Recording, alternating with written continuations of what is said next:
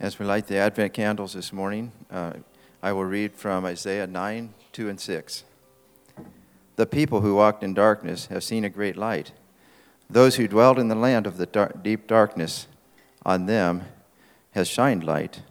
For unto us a child is born, unto us a son is given, and the government shall be upon his shoulder, and his name shall be called Wonderful Counselor, Mighty God, Everlasting Father Prince of Peace. And I will be reading from the Gospel of Luke. And Joseph also went up from Galilee, from the town of Nazareth to Judea, to the city of David, which is called Bethlehem, because he was of the house and lineage of David, to be registered with Mary, his betrothed, who was with child. And while they were there, the time came for her to give birth. And she gave birth to her firstborn son, and wrapped him in swaddling cloths, and laid him in a manger, because there was no room for them in the inn.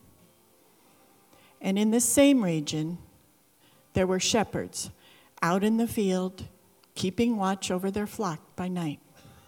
And an angel of the Lord appeared to them, and the glory of the Lord shone around them and they were filled with great fear.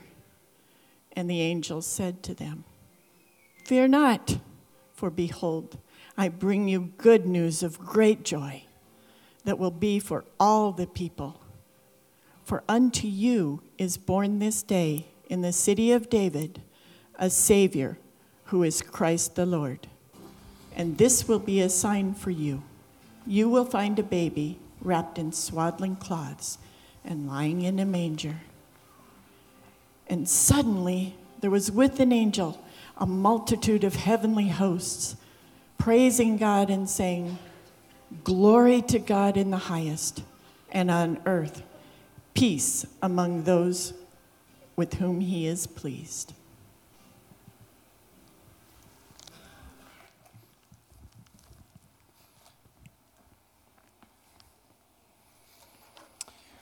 Well, good morning. My name is Adrian, and I drew the short straw, apparently, that I have to follow Jim Russell's solo. How about that? Oh my goodness. Well, a Merry Christmas morning to you all. So grateful to see you on this beautiful day. It's finally here. Are you excited? Yeah. The last Jedi has arrived. Oh, yeah. Big time. it's Christmas. Who, who are the kids in here that are responsible for praying for this white stuff out there? Raise your hands. I want to see you. Okay, kids. All right, we're going to have a talk after church. it is beautiful. What a joy it is to be together here on this most glorious of mornings. When you were a kid, let me ask you this question as we get started. When you were a kid, what made for a great Christmas?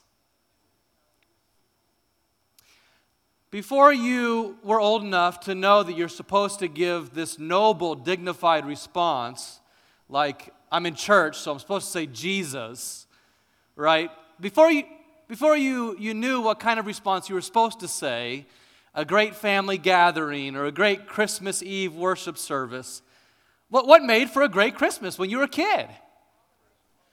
I heard someone say presents, right? If you're like me, as a kid, what made for a great Christmas was getting a great present, which, at least for me, made the Christmas of 1989 epic. We were so excited on that Christmas because we had begged and pleaded to mom and dad, would you please, I, a 12 year old, would you please finally cave in and give us the Nintendo Entertainment System? And so we did what two young school age boys are never supposed to do we snooped around the house And we looked here and there till finally we went to where we knew we were never supposed to go mom and dad's bedroom closet.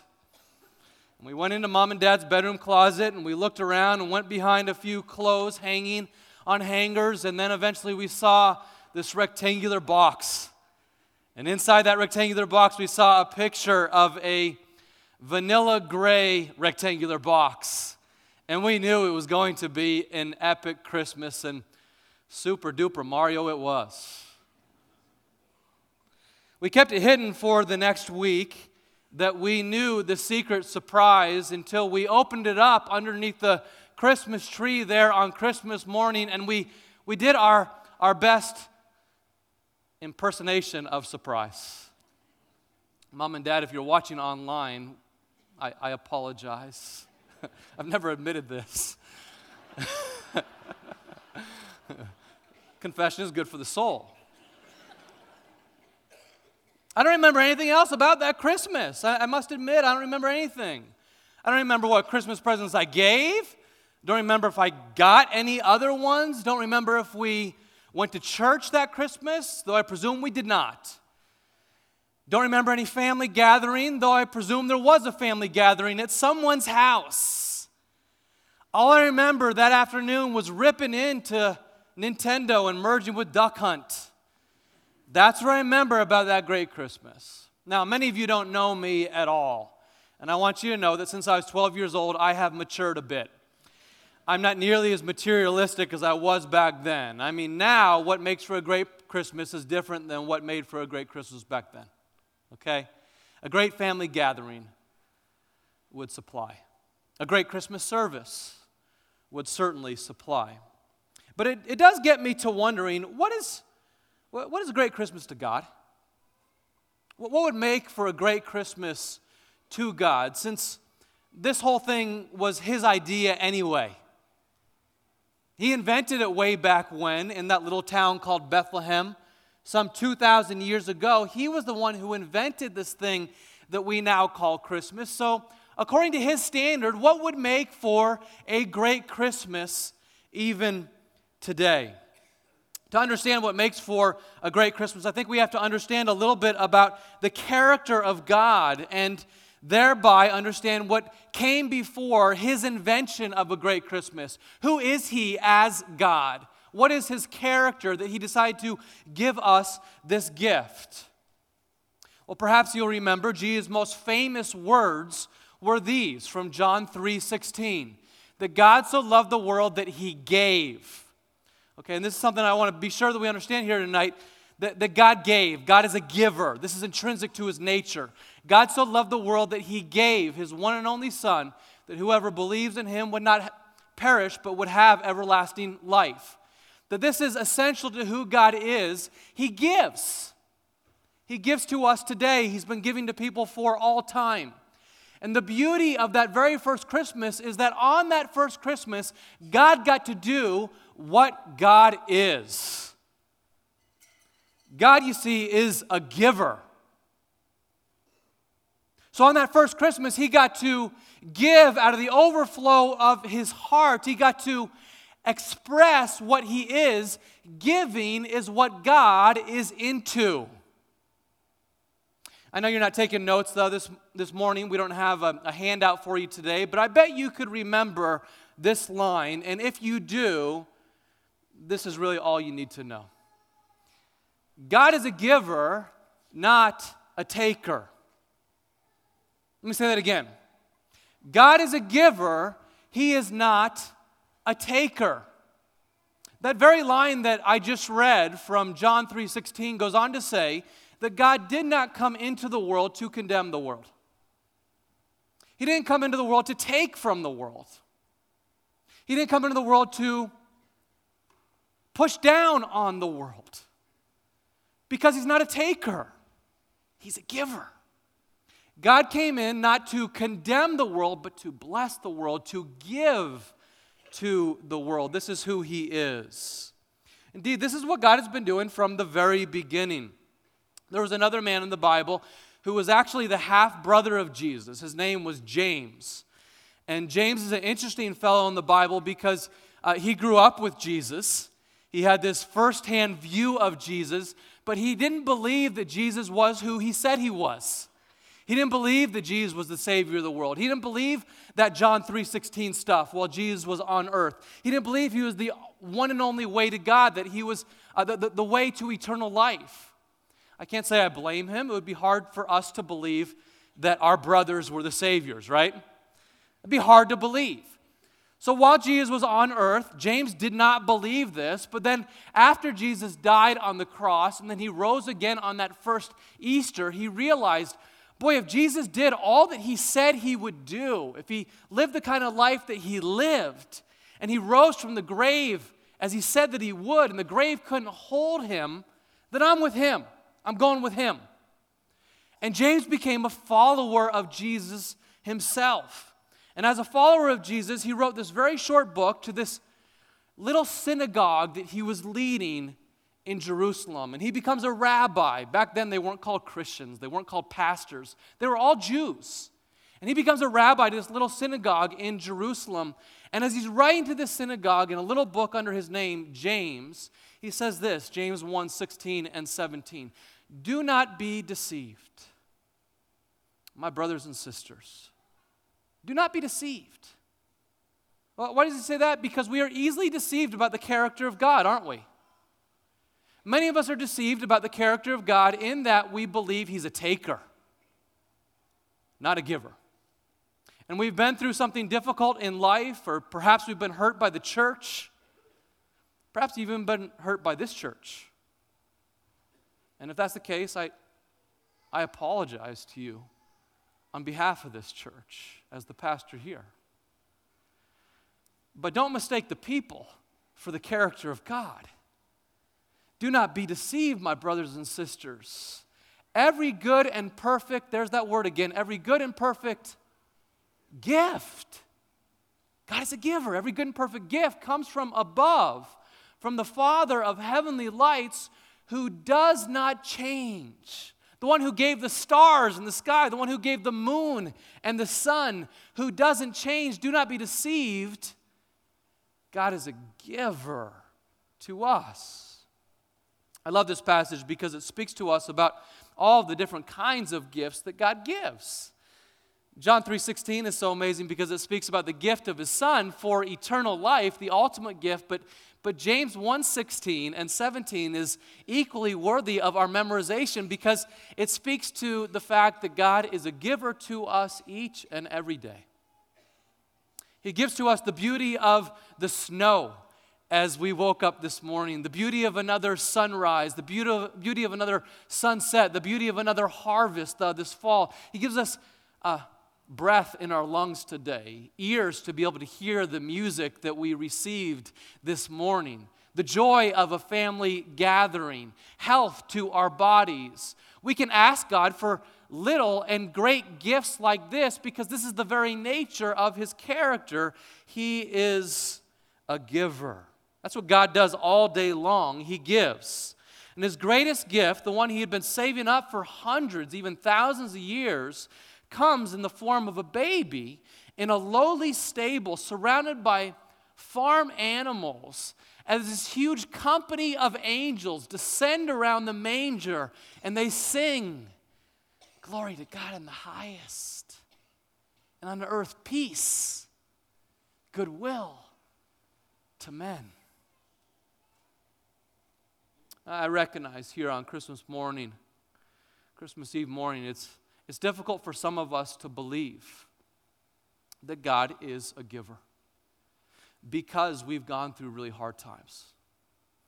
Or perhaps the lot in life has fallen to you currently in a place that is anything but pleasant.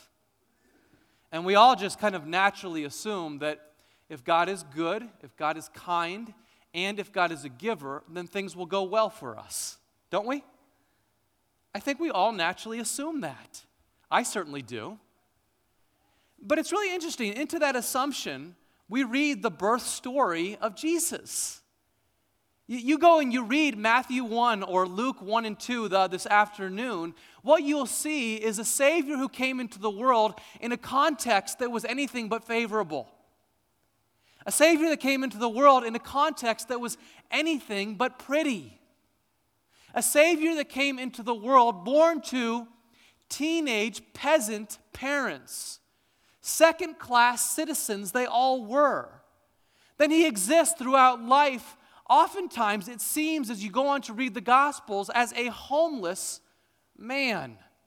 Certainly one of very low economic status. Then he is rejected by the people he loves the most. He's misunderstood again and again. He doesn't take power for himself, but he takes the way of humility, and ultimately he dies on a cross. And yet, the favor of God was centered on the Son of God, was it not?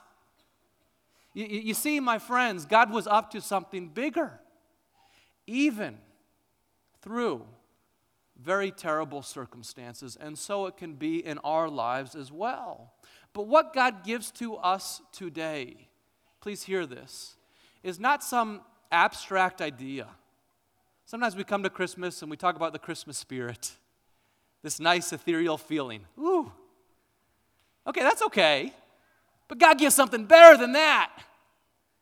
He doesn't give some nice abstract idea that you can find on a, Hallmark card. He gives a person. He gives his one and only Son, flesh and blood, to identify with us right where we are. 800 years before the birth of Jesus, God promised he would give his son on Christmas.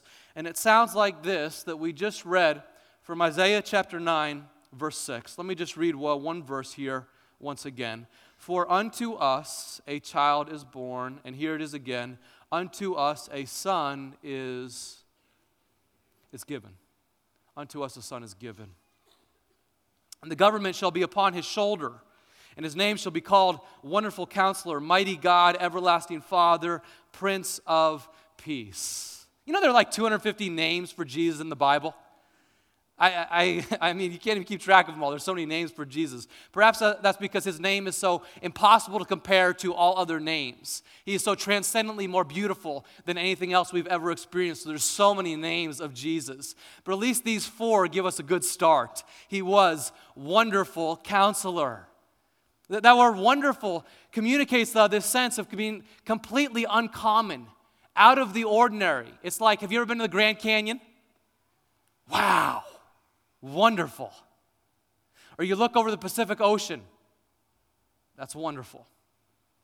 You get reunited with a long lost friend that you haven't seen for years. That's out of the ordinary, it's wonderful. You get to hold an infant baby to your chest. That's wonderful. This is Jesus, out of the ordinary, wonderful. And then he's a counselor. Wonderful counselor. A couple weeks ago, I was working out at the YMCA, and if you've ever been over the YMCA, there's a, a first story and then a second story. I was up on the, the second story, lifting weights, getting big and muscular, as you see. And I don't blame you for not laughing. I've used that joke too many times. Uh, and I was, I was looking down, taking a little break from my big weights, and I was looking down at the, uh, the gymnasium as there were eight and nine year old girls getting ready for an indoor soccer game. And as they were all practicing for this game, one girl take, takes a shot as hard as she possibly can well with this ball, and it hits another girl not more than seven or eight feet away directly in the eye. And she starts to shriek. And it was an amazing phenomenon as I watched this. Like, no one did anything. Everyone just stood around watching her. No one ran over her. None of the other kids stopped. They all kept shooting goals. And so she's crying, I think, first out of pain as everyone else is warming up. And then, second, she starts darting her eyes around, looking around, where's my mom? And then she cries a little bit louder, and her mother knows her cry. And so her mother's like me, she's past her prime, okay? She's maybe 40 years old and she's not a decathlete any longer. But she picks up into a sprint across that track on the second floor and down this long flight of stairs. And then she goes into the gymnasium and she hops over the barrier for the soccer field. And she runs to her daughter and picks her into her arms and holds her.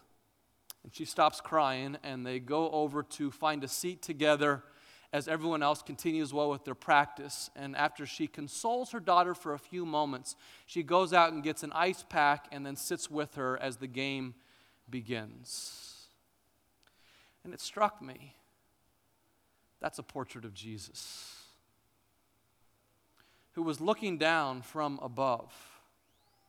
And he hears our cry when we think that we are completely lonely and isolated from anyone else even looking on.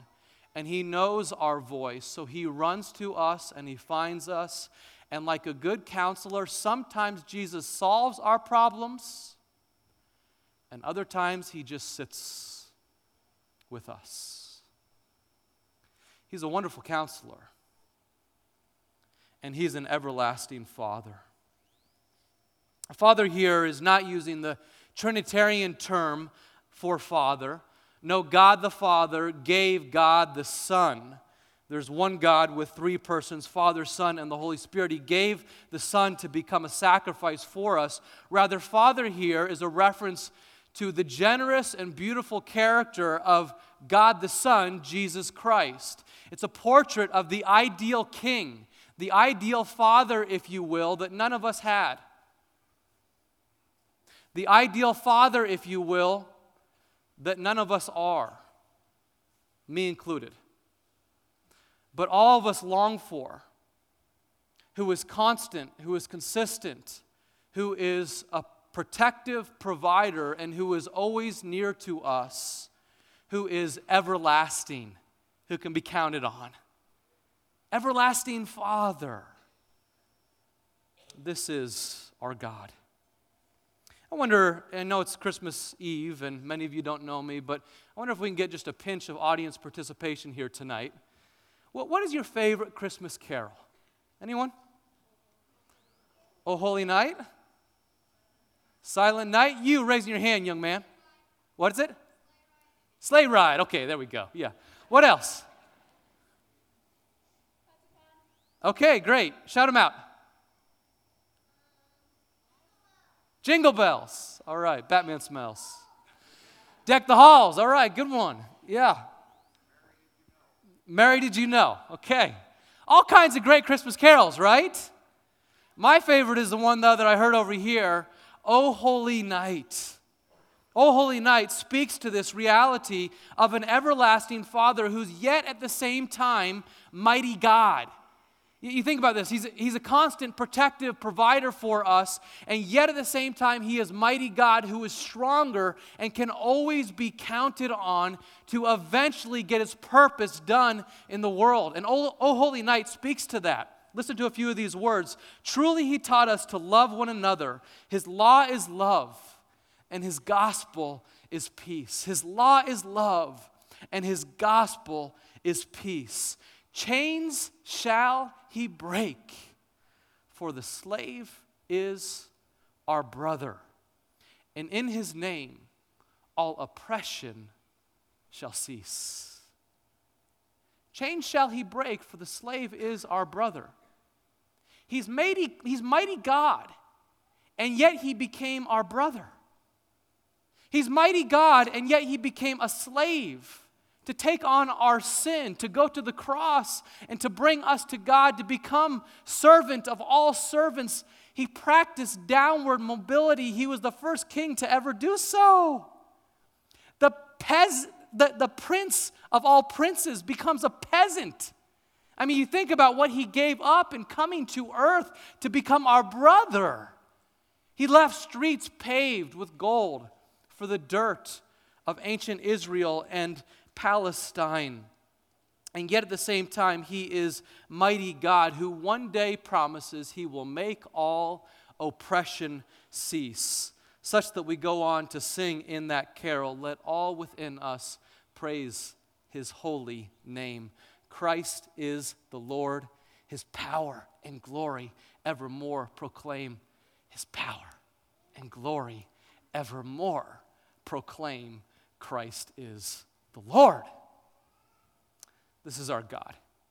He is Wonderful Counselor, Everlasting Father, Mighty God, and He is Prince of Peace. Aren't you glad that we have a Prince of Peace here in this Christmas season? I'm so grateful for a Prince of Peace in the middle of the hectic nature of the Christmas season. I mean, we got Black Friday to conquer, don't we? Then after that, now we got Cyber Monday to conquer as well. You got all the hubbub of all the different stores that you have to go to. And after you do all that, you have your office parties to attend. And after the office parties, you have family gatherings. And after family gatherings, you have therapy appointments. It is a hectic season in which we need the Prince of Peace. One psychologist blogger has even written that from the highs to the lows, we're likely to experience the following six stages of Christmas as we celebrate yet another holiday with loved ones together this year. Listen to these stages. Christmas mode, she explains, usually consists of equal parts eagerness, anxiety, excitement, satisfaction, weakness, and depression. Have you been there? I've been there after Christmas.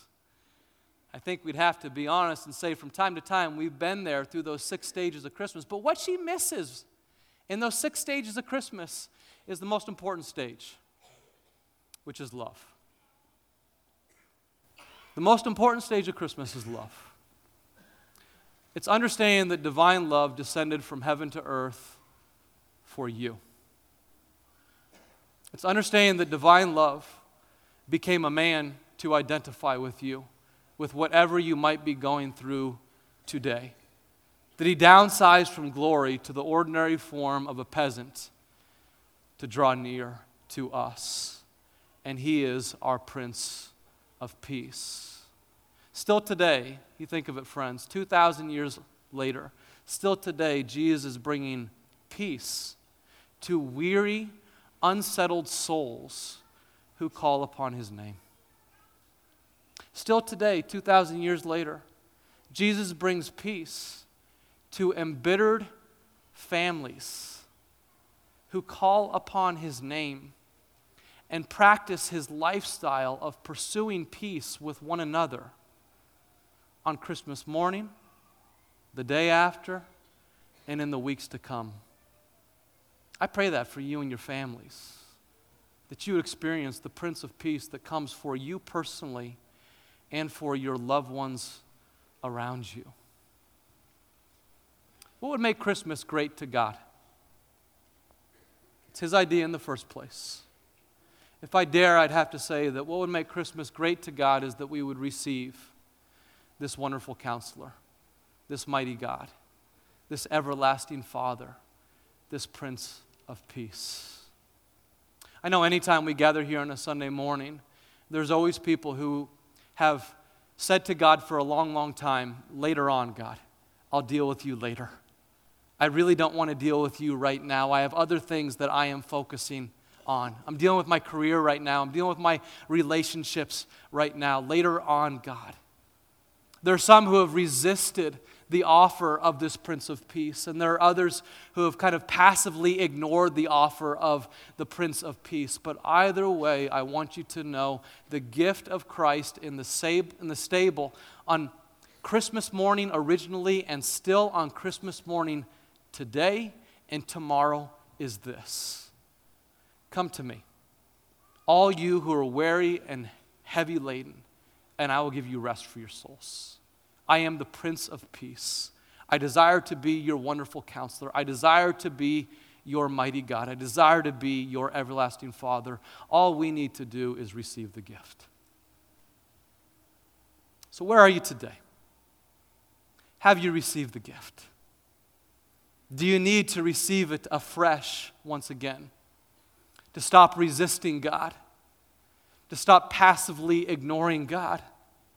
And consider perhaps that God gave his one and only begotten Son for you as well, that his grace is extended to you. And we would receive him today, which would be God's standard for a great Christmas this year. Would you pray with me?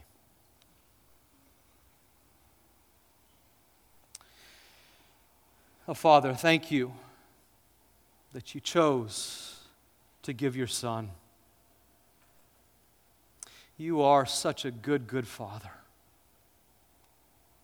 I thank you, Father, that against every idea of man, against all of our natural thoughts about who God is, you reveal yourself in the scriptures to be a giver, not a taker. Father, we thank you that we can count on you, so much so that you have given your one and only Son to identify with us here on Christmas, to be Emmanuel with us no matter what we are going through, and ultimately to be our Savior who dies for us.